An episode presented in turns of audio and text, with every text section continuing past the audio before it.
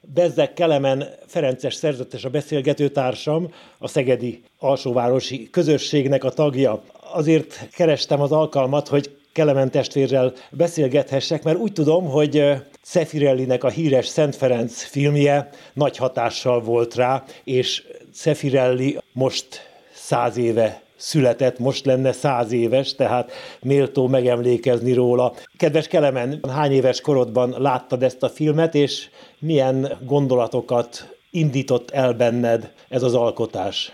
17 évesen láttam először Szöpirelli filmjét, és de mondhatni egész véletlenül, csak éppen elmentem a moziba, egy filmklub keretében vetítették, és a címen kívül nem tudtam, hogy miről szól, nem is azelőtt nem hallottam semmit Szent Ferencről. Azt is mondhatnám, hogy nem voltam különösebben hívő sem, inkább kereső, nem jártam rendszeresen templomba vagy közösségbe.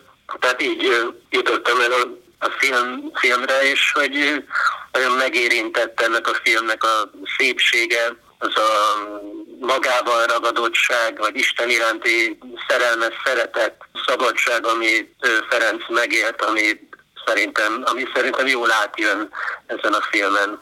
Minden esetre úgy jöttem ki a film végén, hogy én is így szeretnék élni, hogy ennek van igazán értelme, tehát hogy Istenért és másokért élni. Nekem ott először ezt jelentette a film. Gimnazista lehettél, gondolom, ugye? Hát középiskolában jártam, hogy gyöngyösen, igen. Gyöngyösen azért voltak ferencesek és ferences hagyomány.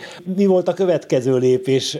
A film után kerested-e a kapcsolatot a ferencesekkel, illetve nem tudom, hogy akkor már visszatértek a ferencesek gyöngyösre. Akkoriban, akkoriban még nem, nem jöttek gyöngyösre vissza a ferencesek, de tudtam, hogy van egy barátok temploma, de úgy sokkal többet erről nem tudtam. Minden esetre a film elindított bennem egy keresést, egy Szent Ferenc iránt, róla talált könyveket elolvastam, és lassan egyre mélyülő ilyen lelki kapcsolat vagy barátság alakult ki bennem így Szent Ferenccel kapcsolatban. Akkoriban így Ferencesekről nem tudtam, bár később a Balázs atya mondta, hogy biztos a régen ott élt Ferencesek így imádkoztak hivatásukért, és lehet, hogy így talált rám a Jóisten ott éppen a, a, ezen a filmen, a moziban. Szent Ferenccel, tehát Cefirelli közvetítésével találkoztál Szent Ferenccel, és akkor egy húsvér eleven Ferencessel mikor hozott össze a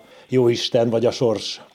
Hát azt hiszem, hogy két évvel később valahogy azt is megtudtam, hogy, hogy ez élő valóság, tehát nem csak egy középkori szentről van szó, hanem ma is élnek ferencesek, és valahogy egy lelki napra jutottam el, a, ha jól emlékszem, Margit körútra, és, és ott a Györgyatyával találkoztam először, mint élő ferencessel.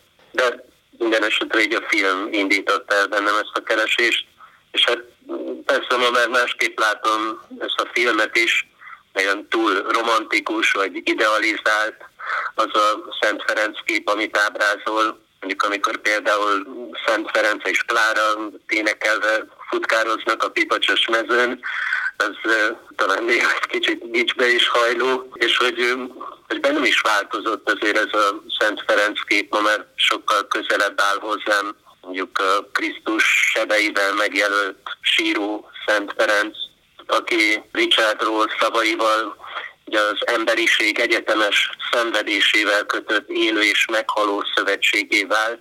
Szent Ferencnek az öröme, ami, ami valós, azt gondolom, hogy egy nagyon is megpróbált és, és a sötétségen átment és megtisztult öröm. És ez a filmben kevésbé jelenik meg, de ott akkor mégis ez a film lehetett eszköz a Istennek, ahogy amin keresztül meg tudott szólítani.